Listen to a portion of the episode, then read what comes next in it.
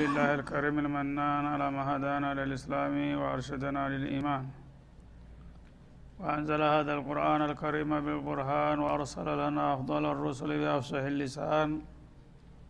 فله الحمد والشكر على هذه النعم العظيمة والآلاء الجسيمة. والصلاة والسلام على خير خلق الله وخاتم رسل الله. الذي قال ما اجتمع قوم في بيت من بيوت الله يتلون كتاب الله ويتدارسونه فيما بينهم إلا نزلت عليهم السكينة وغشيتهم الرحمة وحفتهم الملائكة وذكرهم الله في من عنده وعلى آله وصحبه ومن اهتدى بهذه وبعد. فقد وقفنا في درس أمس عند قوله جل وعلا من سورة الأنفال وإن يريدوا أن يخدعوك فإن حسبك الله هو الذي أيدك بنصره وبالمؤمنين. الآية 62 فلنبدأ من هنا. أعوذ بالله من الشيطان الرجيم. وإن يريدوا أن يخدعوك فإن حسبك الله هو الذي أيدك بنصره وبالمؤمنين وألف بين قلوبهم لو أنفقت ما في الأرض جميعا ما ألفت بين قلوبهم ولكن الله ألف بينهم إنه عزيز حكيم. يا أيها النبي حسبك الله ومن اتبعك من المؤمنين.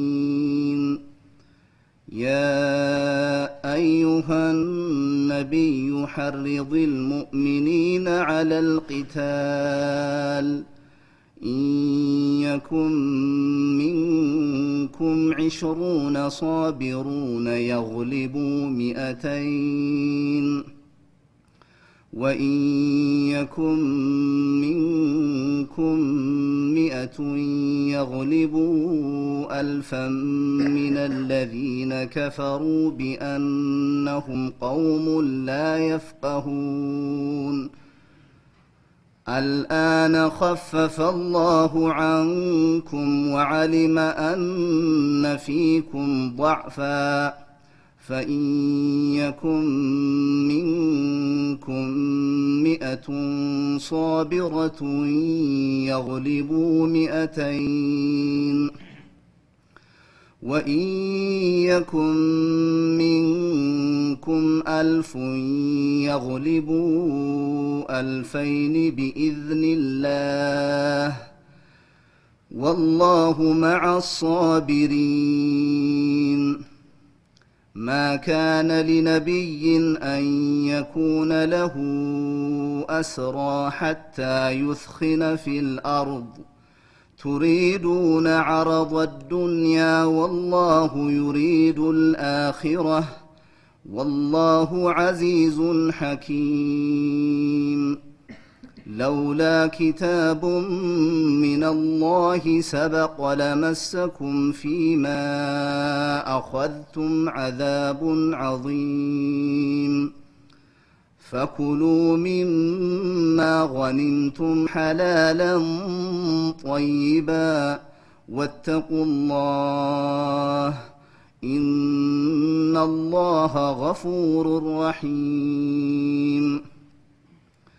يا أيها النبي قل لمن في أيديكم من إن يعلم الله في قلوبكم إن يعلم الله في قلوبكم خيرا يؤتكم خيرا مما أخذ منكم ويغفر لكم. والله غفور رحيم. وإن يريدوا خيانتك فقد خانوا الله من قبل فأمكن منهم والله عليم حكيم. إن الذين آمنوا وهاجروا وجاهدوا بأموالهم وأنفسهم في سبيل الله إن ان الذين امنوا وهاجروا وجاهدوا باموالهم وانفسهم في سبيل الله والذين اووا ونصروا اولئك اولئك بعضهم اولياء بعض والذين آمنوا ولم يهاجروا ما لكم من ولايتهم من شيء حتى يهاجروا. وإن استنصروكم في الدين فعليكم النصر إلا على قوم بينكم وبينهم ميثاق. والله بما تعملون بصير. والذين كفروا بعضهم أولياء بعض إلا تفعلوه تكن فتنة في إلا تفعلوه تكن فتنة في الأرض وفساد كبير. والذين آمنوا وهاجروا وجاهدوا في سبيل الله والذين آووا ونصروا أولئك أولئك هم المؤمنون حقا. لهم مغفرة ورزق كريم. والذين آمنوا من بعد وهاجروا وجاهدوا معكم فأولئك منكم وأولو الأرحام بعضهم أولى ببعض في كتاب الله إن الله بكل شيء عليم أعوذ بالله السميع العليم من الشيطان الرجيم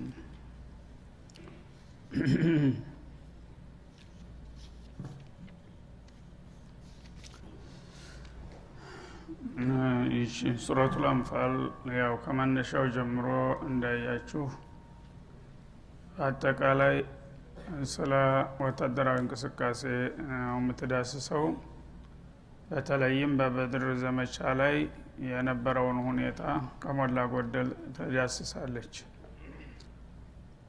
እና ጦርነትን እስላም እንደ አማራጭ ፈልጎ ወይም ደግሞ ለሃይማኖቱ እንደ መሳሪያ ተጠቅሞ ሰዎችን ያለ ፍቃዳቸው ተጽዕኖ ሊያሳድርና ያለውል በግድ እምነቱን እንዲቀበሉ ለማድረግ የተጠቀመበት መሆኑን ነው ጥላቶቹ የሚያሰሩት ብዙ ጊዜ። ይሄ አይን ያወጣ ውሸት ነው። ኢስላም በማያሻማ ቋንቋ ነው። አንድ ሰው ያለ ፍቃዱ እምነት እንዲቀበል ተጽዕኖ አይደረግበትም የሚለውን ቃል ያስቀመጠው لا إكراه في الدين قد تبين الرشد من በዲን ሰውን ማስገደድ የለም። أفأنت تكره الناس حتى يكونوا مؤمنين በሌላው አያት ሰዎችን ግድ ካላመናችሁ ብለህ ልታስገድድ ትሻለህ እንዴ? ይህ እኮ ማይሆን ነገር ነው ይላል። ስለዚህ إن عليك إلا البلاغ وعلينا الحساب ማአት ነው አያቱ በዚህ ዙሪያ የመጣው ማለት ነው። አንተ መልእክት ማድረስ ነው ያለብህ። ከዛ በኋላ መቀበል አለመቀበል የሰዎች ምርጫ ነው እንጂ ሰዎችን ያለውል በግድ ያሳምኑ የሚል አይገኝም ማለት ነው እርግጥ ነው አምነው ከገቡ በኋላ እንዲሁ ዝም ብለው በሰላይነት ቆይተው እንመለሳለንና እስላም እንቀለበሳለን የሚሉ ካሉ ለእነዛ ሌላ ጉዳይ ነው። ግን መጀመሪያ አንድ ሰው የፈለገው እምነት ይኑረው እምነት ቢስ የሚሆን ወደ እስላም ታልገባህ በስተቀር ተብሎ የሚገደድበት ምክንያት የለም። ዳዋ ይደረግለታል። ከመሰለው ከጣመው ይገባል ካልሆነ መብቱ ነው መቶ እና ሰዎች ግን በተቃራኒው ነው አሁን እያሰሩ ያሉት። ምክንያቱም ሁሉ ነገር በእጃቸው በደጃቸው ማስሜዳውን በነ ቁጥጥራቸው ስር ስለሆነ ነጩን ጥቁር ነው ኸይሩን ሸር ነው እያሉ ነው የሚሰብኩት ማለት ነው። ተጨባጩ እውነታ ግን እስላም በፍቃድ እንጂ ማንም ሰው ተገዶ እንዲቀበል የተጠየቀበት ጊዜ የለም በታሪክ እነሱ ናቸው በተቃራኒው። እስላም ለምን መጣብን ብለው እስከ ዛሬ አብረው የነበረን ጨለማ ይሻለናል ወደ ብርሃን አንወጣም ብለው የእስላምን ብርሃን ለማጥፋት ተጥንት እስካሁን ድረስ ሲረባረቡ የቆዩት። ዩሪዱነ ሊዩጥፊኡ ኑር ላህ ቢአፍዋሂም ወላሁ ሙቲሙ ኑርህ ወለው ከሪህ አልካፊሩን እንደሚለው የአላህን ብርሃን ልክ እንደ ጧፍ እፍ ብለው በትንፋሻቸው ሊያጠፉ ይሞክራሉ ይላል። ይረባረባሉ ግን ቢሆንም አይሳካላቸውም። አላህ ደግሞ ብርሃኑን እስከ መጨረሻ ድረስ እንዲዘልቅ ነው የሚሻው ይላል። በዚህ ሁኔታ ራሳቸው የለኮሱት ጦርነትና ያመጡት ችግር ሲለበልባቸውና እንደገና ማፈናፈኛ ሲያሳጣቸው ገልብጠው እነሱ ሰላማዊ ሁነው ኢስላምን እንደገና በዚህ ነገር ተጠያቂ አድርገው ሊያቀርቡ ይፈልጋሉ ማለት ነው ትንሽ ማጣፊያ ሲያጥራቸው ወደ ሰላም ይመጣሉ መልሰው ራሳቸው ያጠፉትን ሰላም ማለት ነው። ይህም ከመሆኑ ጋራ ኢስላም ሰላምን ከመውደዱ ብዛት የተነሳ ትናንትና በእኔ ላይ የግፍ ፈጽማችሁብኛል አሲራችሁብኛል ታላጠፋ ነው በስተቀር ብላችሁ በጉልበት ተረባርባችሁብኛል ብሎ በቂም በቀል አሁን በተጀመረው ጉዞ ቀጥልበታለሁ ወታደራዊ የበላይነት እንኳ ባገኝ እናንተን ካላጠፋ በስተቀር አላርፍም የሚል አቋም እንደሌለው ለማሳየት ወኢን ጀነሑ ሊሰልም ይፈጅና ለሃል በማንኛውም ጊዜ ጥላቶች ጦርነት ያዋጣናል ብለው ከገቡ ረዳሃለሁ ቀጥልበት አንተም አለ። ግን እነሱ ይሄ ነገር እንደማያዋጣቸው አውቀው ደግሞ ሀሳብ ሊቀይሩ ከሞከሩ አሁንም በር አንዘጋባቸውም። ወትሮውንም ሰላምን ያጠፉት እነሱ ናቸው እንጂ እኛ ሰላምን ነበር አማራጭ ያደረግ ነው እና ወደ ሰላም ሊዘንበል ካሉ እስካሁን ሞከር ነው ወታደራዊ መፍትሄ ማምጣት አልተቻለም። እንደራደር የሚል ጥያቄ ካቀረቡልህ ፈጅናህ ለሃ አንተም አሁን ጉልበቱ አዳልቶኛል ብለህ በዚህ እቀጥላለሁኝ አትበል። ይሽ ወደዛ ወደ ሰላም አንተም ጎራበል ይላል ማለት ነው ግን ሰላም በሚጠይቁ ጊዜ አዘናግተውና ጊዜ ገዝተው ደግሞ ያጠቁኛል ብለህ የምትጠረጥራቸው ከሆነ እሱን ለእኔ ተወው ወተወከል አላላህ በአላህ ተመካ እኔ ጠብቃቸዋለሁ ችግር የለውም። ግን ጸረ እስላም ሁነህ መገኘት የለብህም። በማንኛውም መልኩ እነሱ ወደ ሰላም እንምጣ ሲሉ እሱማ እኛም የምንፈልገው ነው ብላችሁ ተቀበሏቸው ያንን ሰላም ግን ማዘናጊያ አድርገው ሊያጠቁና ራሳቸውን የበለጠ ሊያዘጋጁ ሽተው ከሆነ እኔ ምስጢሩን አውቃለሁ። ያነ የሚገባውን መልስ እሰጣችኋለሁ። ሁወ ሰሚዑ ልዓሊም። አላህ በሁላችሁም በኩል የሚባለውን በቅርብ ሰሚ ነው። በሁላችሁም ደግሞ የሚደረገውን እንቅስቃሴና የሚታሰበውን ተንኮልም በሚገባ አዋቂ ነውና ጌታችሁ ስለሚጠብቃችሁ በእሱ መመሪያ እስከሄዳችሁ ድረስ በፈለጉበት መንገድ ቢመጡ እኔ እቆጣጠራቸዋለሁኝ ሲል ለሰላም ሁልጊዜ እስላም ፊቱን እንዳያዞር ያስጠነቀቀ ማለት ነው። እንግዲህ እነሱ በሚጠይቁ ጊዜ ነው ይሄ የሆነው። ሙስሊሞቹ ግን የበላይነት እየተሰማቸው በጦርነቱ መቀጠሉ እንደሚያዋጣቸው እያመኑ ሰላም ጥያቄ ራሳቸው እንዳያቀርቡ በሌላ አያት ተከልክለዋል። እና በዛ አያት ላይ እናንተ ይሄ የሚያዋጣውን መንገድ ከያዛችሁ በኋላ መልሳችሁ ሰላምን እናንተ የምትጠይቁ ከሆነ የበታይነትን ማሳየት ነው። ምንም ጊዜም ቢሆን አንድ ተቃራኒ ግንባር ግጭት ውስጥ ተገባ በኋላ ሰላም ጥያቄ የሚመጣው ከደካማው ክንፍ ነው። ምክንያቱም እንደማያዋጣው ስለሚያውቅ ማለት ነው። እና የበላይነት የተሰማ ሁልጊዜ መቀጠሉ ነው የሚያዋጣኝ ስለሚል ሰላም አይፈልግም ማለት ነው እና እነሱ ምናልባት ድክመት ተሰምቷቸው ሰላም ጥያቄ ካቀረቡ እምቢ አትበሏቸው አለ። እናንተ ሳ የበላይነትን እንደያዛችሁ እነሱም ደግሞ ሰላም ሳይጠይቁ ዝም ብለው ጥርሳቸውን ነክሰው የሚንገታገቱ ከሆነ ቀጥሉበት። ምክንያቱም እናንተ የተገኘውን ደረጃውን ትታችሁ እንደገና ወደ ደካማነት መመለስ የለባችሁምና። ትርጉሙ ሰላም የጠየቀ ያው ሊሸነፍ ተቃርቧል ማለት ነው የዛ አይነት ትርጓሜ እንዳይሰጥባችሁ የሰላም ጥያቄ አታቅርቡ እናንተ። ተነሱ ከመጣ ግን ተቀበሏቸው አለ ማለት ነው። እና ወይ ዩሪዱ አን የክዲዑክ አለ። በዚህ በሰላም ጥያቄ አዘናግተው ሊከዱ ፈልገው ከሆነ እኛ መደራደር እንፈልጋለን እርቅ እንሻለን ብለው ሲያበቃ እናንተን አዘናግተው እንደገና ከጀርባ ሊወጓችሁ አስበው ከሆነ ደግሞ ፈእና ሐስበከላህ በቂ ምንጊዜም ጌታ ነው አላህ አለ። እሱ እንዲያሴረና እንደዶለተ አይሳካለትም ይላል። ሁወ ለዚ አየደከ ቢነስሪህ ወቢልሙእሚኒን። ወትሮውንም በልዩ ድጋፉ ያጠነከረህና ያበረታህ እሱ ነው። በአማኞቹም እንድትጎለብት ያደረገህ እሱ ነውና ያው የነበረውን ድጋፌን እቀጥላለሁ ማለቱ ነው። ስለዚህ ወትሮም እናንተ እዚህ ግባ የማትባሉ ጥቂቶች እንዲሁም ደካሞች ልምዱም መሳሪያውም ስንቁም ትጥቁም የሌላችሁ ነበራችሁ ከምንም ተነስታችሁ አላህ ስብሓናሁ ወተላ ልዩ ድጋፉን በመቸሩና እንደገና ደግሞ ተከታይ አማኞችህ መንፈሰ ጠንካራ በመሆናቸው በእነዚህ በጥቂት ሰዎች ያልተጠበቀ ድል እንዲታገኝ ያደረግኩህ እኔ ነኝና ወትሮም አሁንም ቢሆን በሰላም አዘናግተን እናጠቃለን ብለው ከሆነ ጥያቄውን ያቀረቡት ያ የነበረውን ድጋፌን እቀጥልበታለሁ። የሙእሚኖቹን መንፈስ የበለጠ አጎለብተዋለሁ እንደገና ደግሞ ነስርንም እቸራችኋለሁ በማለት ቃል ገባ ማለት ነው። ስለዚህ አመራርም ድጋፍም እንደገና ተስፋም እየሰጣቸው ነው ማለት ነው። ሁለገብ ድጋፍ እያገኙ ነው። መጀመሪያ ሰዎች በማንኛውም ጊዜ በሰላምም ጊዜ ሆነ በጦርነት ጊዜ ጥንቃቄ የተሞላበት አመራር ያስፈልጋል ማለት ነው። ስሜታዊ መሆን ግፍታዊ ቢሆን ቂመኛ መሆን አይገባም። ለእያንዳንዱ ሊኩል መቃሚን መቃል ይባላል ለእያንዳንዱ መድረክ መባል የሚገባው ነገር አለ በቦታው ማስቀመጥ አለብ ያ ሚዛን ከተበላሸ ጥፋት ላይ ልትወድቅ ትችላለህ ማለት ነው። እና አንድ ወቅታዊ የሆነ ድል ስላገኘህ ብቻ ካሁን በኋላ ማንም እንትን አለለም የማንንም ድምፅ አልሰማም ብለህ ግትርነት ካመጣህ ያ ነገር ሊጎዳህ ይችላል። ስለዚህ ሙናወራ እንዴት አድርገህ እንደምትንቀሳቀስ በሰላምም ሆነ በጦርነቱ system አሸናፊና የበላይ ሁነህ ለመውጣት የኔን መመሪያ መቀበልና መከተል ግድ ነው ማለቱ ነው። ያን ካደረግ አላህ ደግሞ ከእናንተ ጋር ነው። እነሱ በመጡበት ቢመጡ አይቀናቸውም ሲል መመሪያውን አስቀመጠ። በዛ መሰረት እነሱም ሰሩበት ውጤቱም ተገኘ።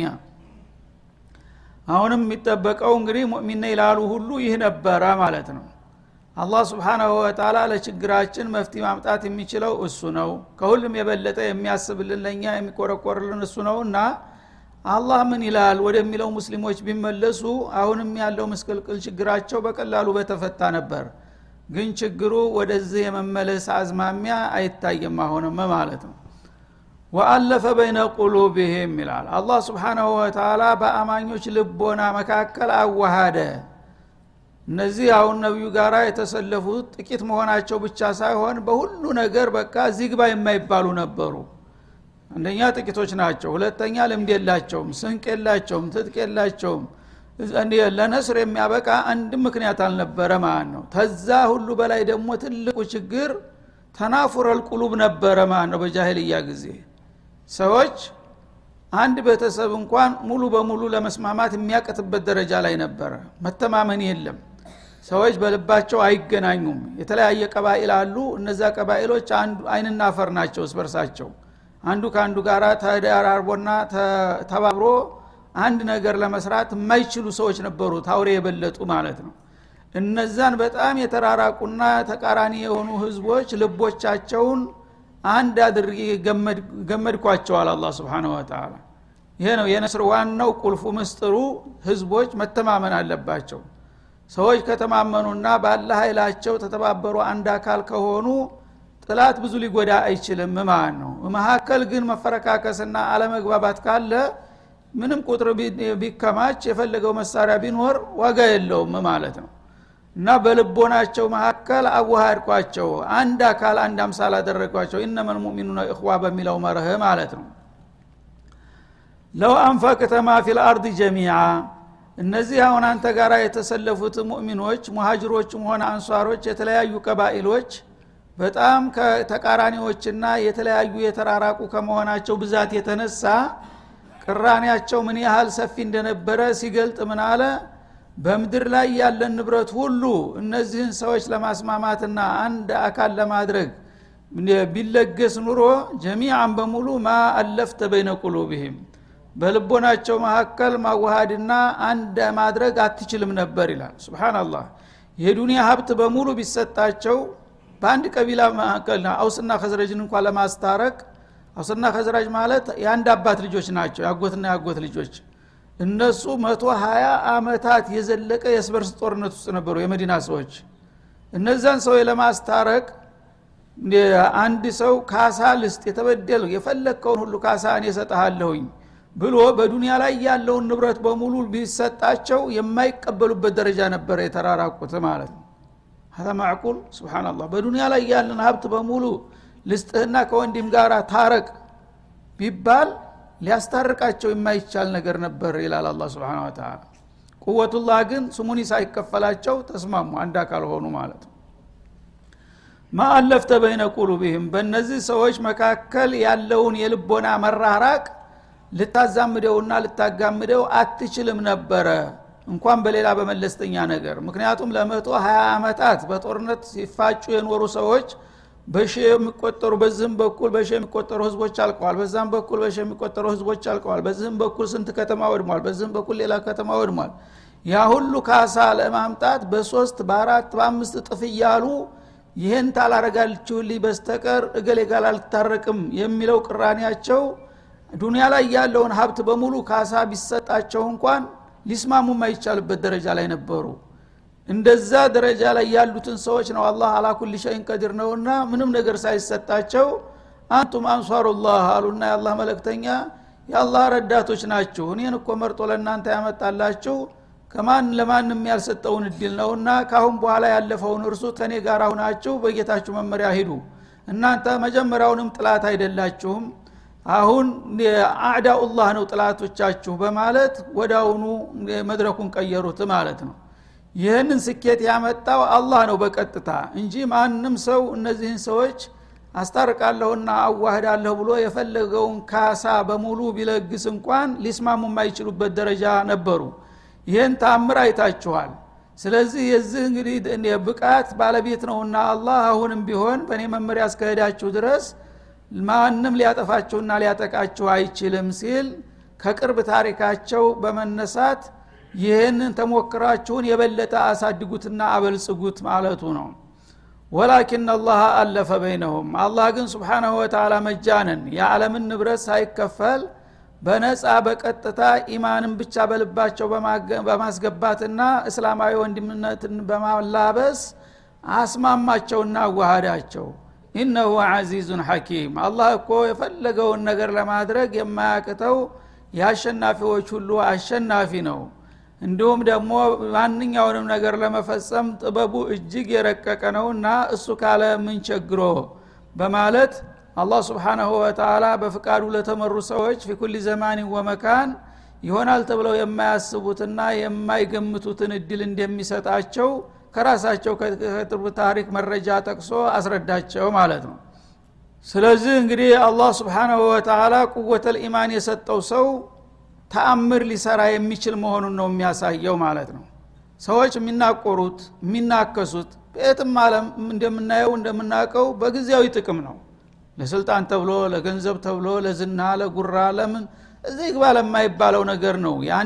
የአንድ ሰው ልጆች እስካሁን ይኸው እየተጫረሱ የሚኖሩት ማለት ነው? ግን አላህ ስብሓናሁ ወተላ ሁላቸውም እነዚህን የጊዜያዊና ግላዊ ጥቅምን ትተው ለአንድ አላማ ቢሰለፉ ከጌታቸው ፍቃድ ጋር ቢቆሙ ችግራቸው ሁሉ ይፈታ ነበረ። ያ ሁሉ ቅራን የተወግዶ ሁላቸውም ለአንድ አላማ ቁመው ዱንያ አኸራቸው ያማረና የሰመር ሊሆን እንደሚችል ነው በቀጥታ የጠቀሰው ማለት ነው።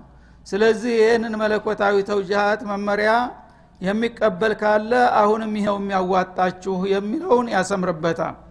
እና አላህ ስብሓናሁ ወተላ የሰው ልጆችን በተደጋጋሚ ወለቀድ ሰረፍና ልቁርአን ሊذክር ፋል ሙደኪር እንዳለው ቁርአን ደጋግመ ለእናንተ የሚጠቅማችሁን ነገር ያለመሰልቸት በተለያየ ስልትና ዘዴ ደግመን ደጋግመን መልሰን መላልሰን እናስገነዝባችኋለን። ምናልባት አንድ ቀን ልብ ገዝታችሁ ወደ እኔ ፍቃድ ትመለሱ ከሆነ በሚል ተስፋ ይለናልና አሁንም እያንዳንዳችን በተናጠልና በግለሰብ ደረጃ እንኳ ቢሆን የአላህ መፍቲ ነው የሚያዋጣው። የሙስሊሞችን ችግር ሊያነሳ የሚችለው የጌታ መመሪያ ሲከበር ነው የሚለው አቂዳችን ሊሆን ይገባል። ቢያንስ ተጥቢቅ እንኳ ማድረግ ቢያቅተን እርግጥ እስላም በጣም ግዙፍ ነው። ግለሰቦች ሊያቆሙት አይችሉም።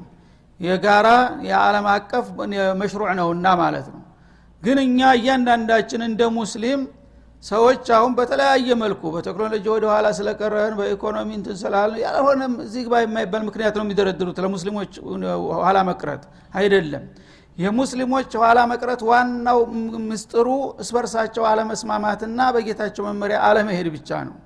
እነዚህ ነገሮች መልስ ቢያገኙ ሁሉም ችግሮች በቀላሉ ሊወገዱ እንደሚችሉ ነው አላህ ደጋግሞ የሚያሰምረውና ይህን ነገር ቢያንስ ራሱ እያንዳንዱ ሙእሚን ነኝ የሚል ሰው የጌታ መመሪያ ነው የሚያዋጣን ወደ እሱ መመለስ አለብን መተግበር እንኳን ባትችል ይሄ ነው መፍትው የሚል እምነትና አቋም ሊኖረን ይገባል ይህንን በአቋምነት ከያዝን ራሱ አላህ ጋራ በአስተሳሰብ ተስማማን ማለት ነው ይህን ለማድረግ የማይችል ሰው ግን በምንም አይነት መፍት ሊመጣ አይችልም ሁጀትን አለይህ ነው የሚሆንበት ማለት ነው هذا وصلى الله وسلم على النبي وإلى